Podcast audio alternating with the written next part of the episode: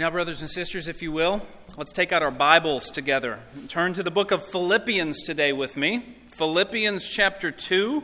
We'll start in verse 3 here in just a moment. Philippians 2.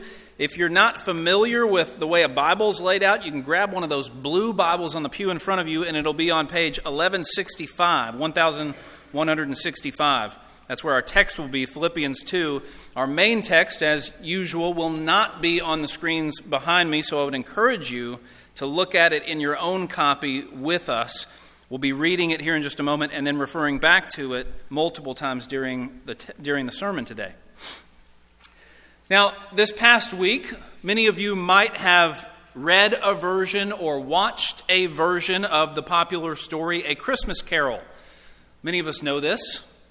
Ebenezer Scrooge, an old curmudgeon of a man, is selfish and incessantly bothered by the joy of Christmas, and he's visited by the ghosts of Christmas, past, present, and future, and they show him some things uh, about himself and about his life and about those closest to him, and eventually he's led to understand that his ways have been wrong and he changes his view on things and on Christmas. But how odd would it be in that story if after that third ghost, a fourth ghost showed up and Mr. Scrooge says, Who are you?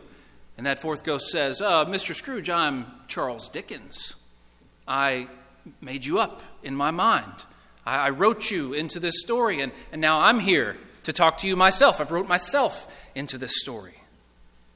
You see, we're talking about the incarnation of Christ today, an event so unique in the history of the world that the closest thing we have to describe it is if perhaps an author wrote him or herself into their own story. But even then, the analogy falls woefully short. The wonder of Christmas comes from the incarnation, the fact that God became a man. God came to be with us. Emmanuel, God with us. As we quoted last week, and I'll quote again, J.I. Packer in his book Knowing God, in his chapter on the incarnation, said, Nothing in fiction is so fantastic as is this truth of the incarnation. And so I want to take you to our text today, Philippians 2, is one of the prime texts in the Bible about the incarnation of Jesus Christ. We're going to read Philippians 2, verses 3 through 11. And I want to iterate, reiterate this morning, we do this every week, but what we're about to do right now is of paramount importance and significance. It seems simple because we do it so often, it's so easy to do. But what we're about to do is we're about to listen to the words of God Himself. And so, with that in mind, let me read God's words through the Apostle Paul, starting in Philippians 2, verse 3. It says, Do nothing from selfish ambition or conceit, but in humility count others more significant than yourselves. Let each of you look not only to his own interests, but also to the interests of others. Have this mind among yourselves, which is yours in Christ Jesus, who, though he was in the form of God, did not count equality with God a thing to be grasped, but emptied himself by taking the form of a servant, being born in the likeness of men. And being found in human form, he humbled himself by becoming obedient to the point of death, even death on a cross. Therefore, God has highly exalted him and bestowed on him the name that is above every name, so that at the name of Jesus every knee should bow in heaven and on earth and under the earth and every tongue confess that Jesus Christ is Lord to the glory of God the Father. Amen. Now, today I want to point out to you three things in our text that Christ did when he came to this earth. We're going to look at from our text how Christ lowered himself, and then we'll look at how Christ emptied himself, and finally we'll look at how Christ humbled himself. These all come straight from our text. The first begins in verse 6. Christ lowered himself. Let's look at verse 6 one more time. Notice how in verse 6, Jesus lowered himself by, it says, he was in the form of God, but he did not count equality with God a thing to be grasped. He was in the form of God. The New International Version memorably states, He was in very nature God. Just in his very nature, he was God. Jesus, as he walked on this earth, he was God in the flesh, God with us. Jesus wasn't just a man, he wasn't just the greatest man of all men, of all human beings, he was God in the flesh. We sing that famous Christmas carol, Christmas hymn, Hark the Herald Angels Sing, and it says, Veiled in flesh, the Godhead see.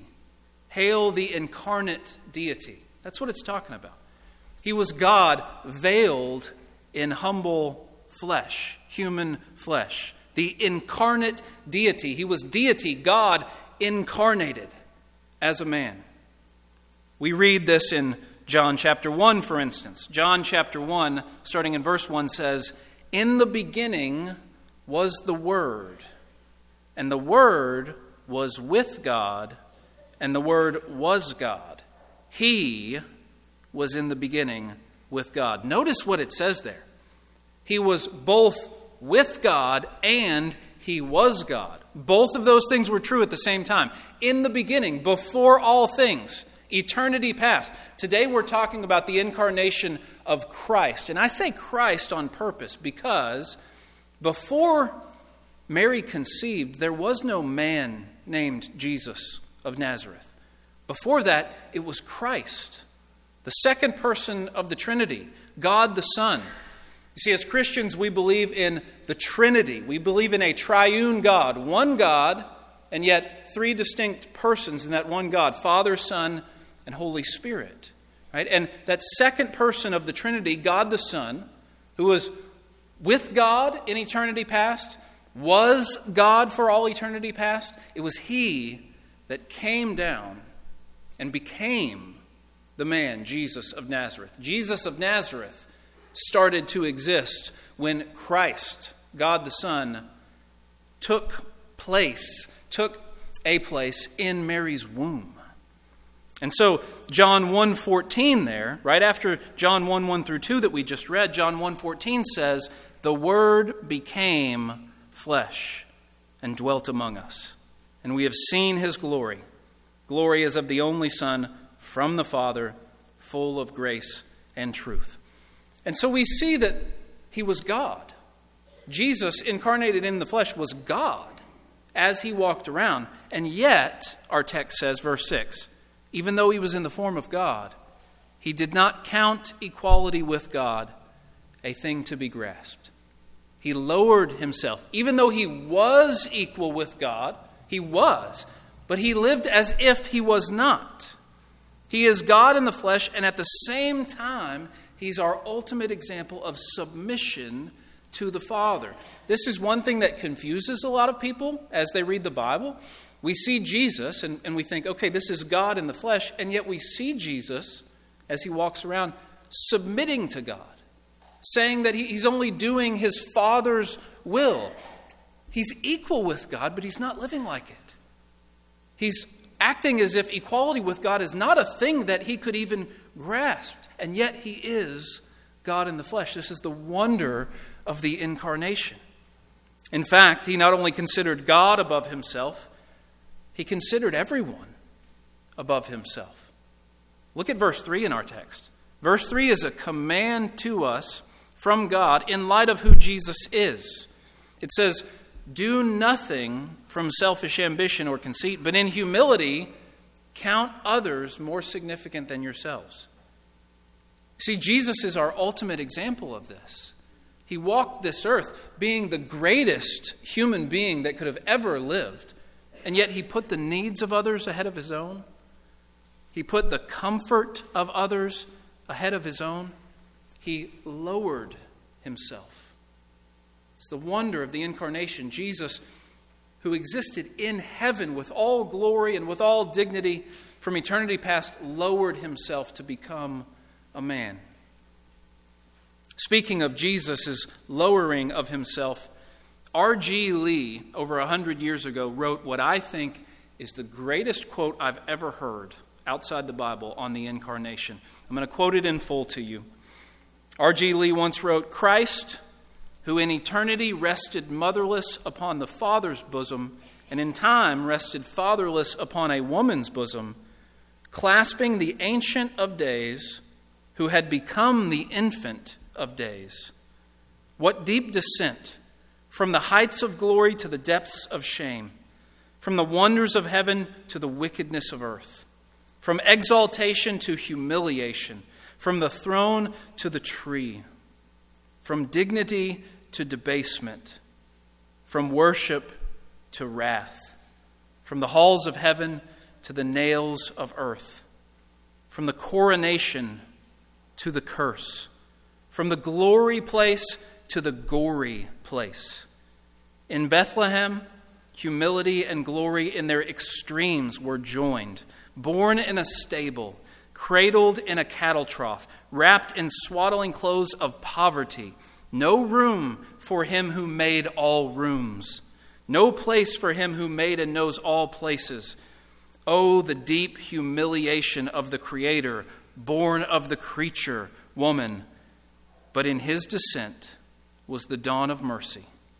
Because we cannot ascend to him, he descends to us. That last line is so appropriate. It's Christmas because we cannot ascend to him, he descends to us. In ourselves, we cannot climb up to God. We cannot work our way up to heaven. And God knows this. And because of that, he descended to us. Christ lowered himself, but our text also says Christ emptied himself. Look at verse 7.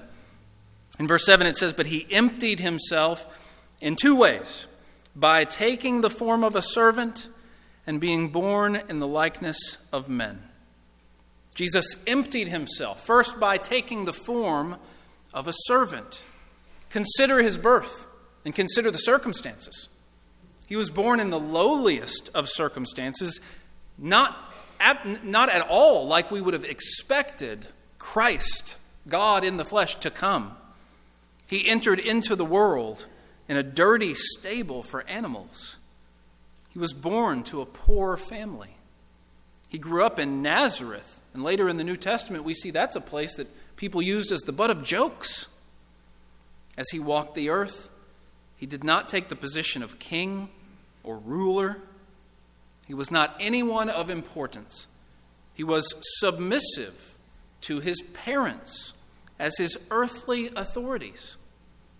And the only leadership position he held was a rabbi to a ragtag group of cast offs that he chose himself, the disciples. He emptied himself by taking the form of a servant, but it also says he emptied himself by being born in the likeness of men. Consider for a moment the willingness of the second person of the Trinity, God the Son, the Word who was with God and was God, consider the fact that he willingly experienced being grown and developed in the womb of a woman.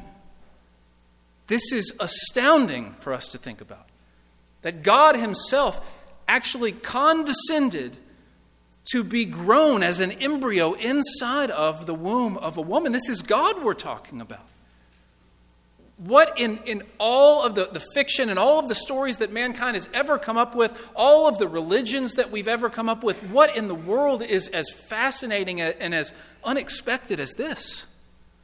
Consider that he willingly experienced being born and being an infant and all the humiliation that that entails. This is God we're talking about. All the weakness of human beings, all the dependence upon others he had to depend on people to feed him, to clothe him, to protect him, to soothe him, to wash him up. God condescended to do that, to experience that, to experience what we experience, born in the likeness of human flesh. Hebrews 2 tells us he partook of our flesh and blood he was made like us in every respect. He suffered when tempted. He even shared in our experience of death. And therefore, therefore, He is able to sympathize uh, with us in our weaknesses. He is able to sympathize with us in our suffering. He is merciful because he understands. There is nothing like this in all the other religions in the history of the world. Jesus emptied himself. Christ, God the Son, the second person of the Trinity, emptied himself to become Jesus of Nazareth.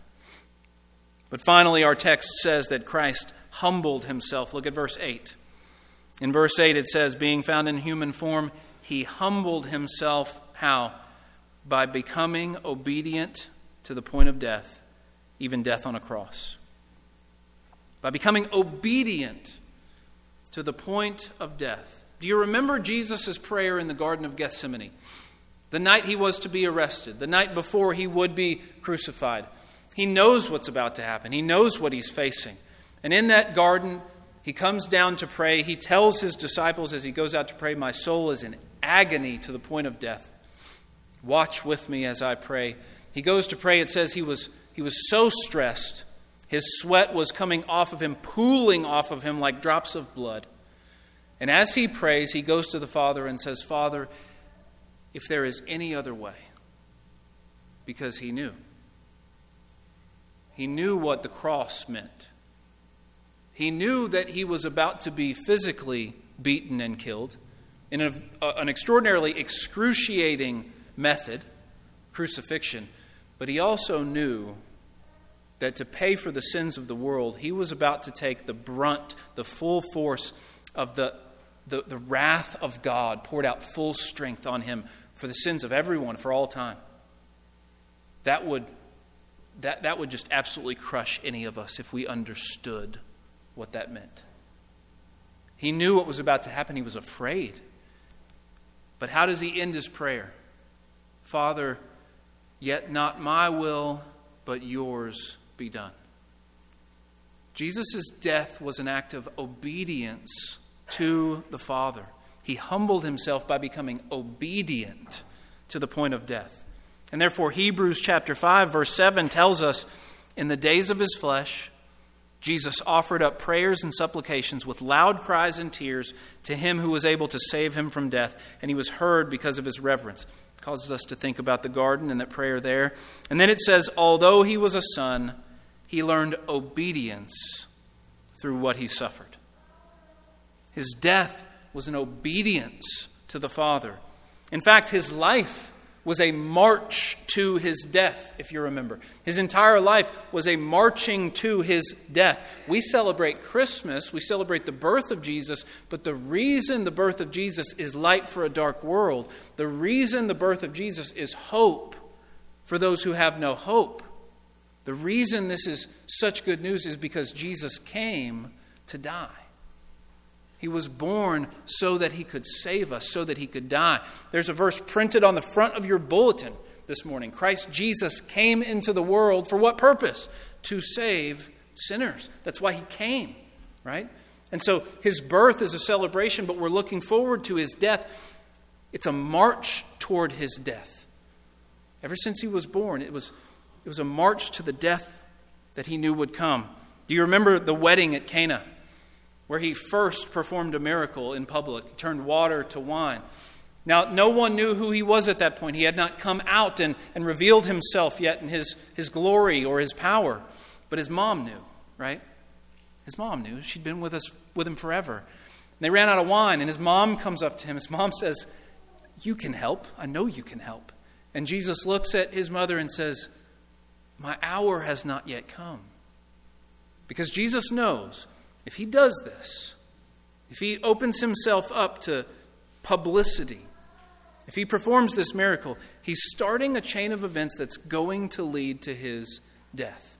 That's what's going to happen. He knows it.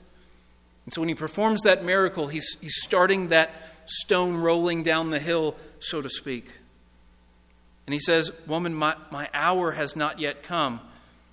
But fast forward to the prayer that he made for his disciples in the upper room the night before he was crucified, John 17, he begins that prayer saying, Father, the hour has come.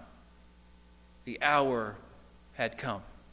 John 10, starting in verse 17, says, For this reason, this is Jesus talking, for this reason the Father loves me, because I lay down my life, that I may take it up again.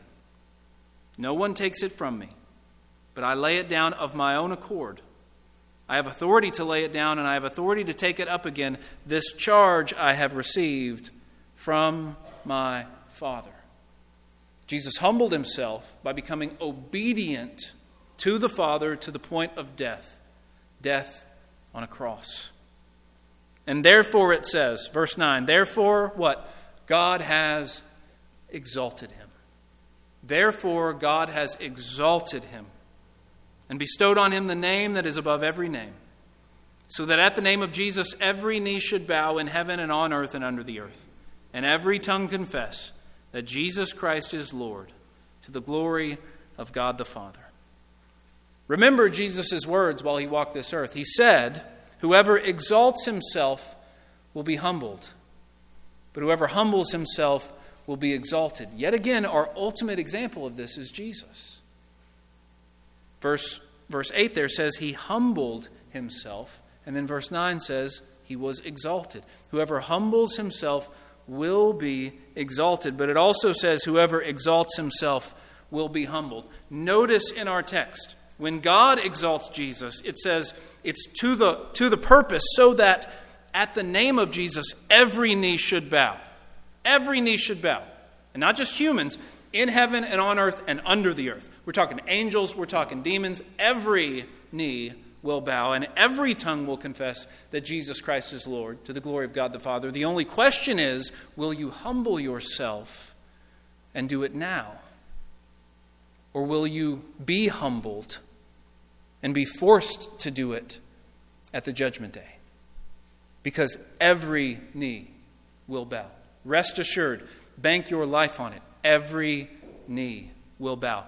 Every tongue will confess that Jesus Christ is Lord. It doesn't seem like that now. There's plenty of people out in the world that will not confess Jesus as Lord right now.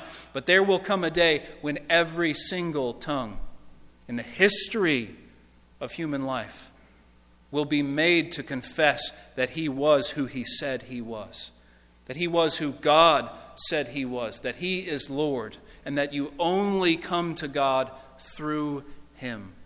And so the question is will you confess him now? Will you bow the knee to him now, willingly, humbly? Or will you be made to do so when you face him at the judgment day? This is the question that faces every single one of us.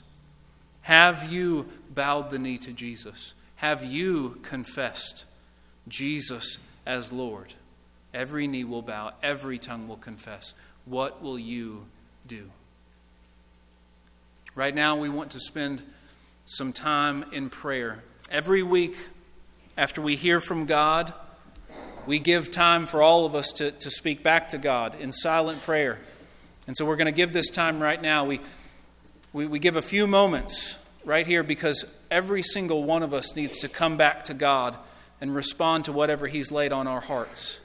And so that's what this time is for. It's going to be silent, individual prayer responding back to what God has just laid on our hearts. And so we'll pray for a few moments silently and encourage you and challenge every one of you to go to God to reckon with what He just gave to you through His Word. And then after we do that, we'll come back. We'll have an invitation time where anyone who needs to respond publicly to God's word can do so. Let's pray right now.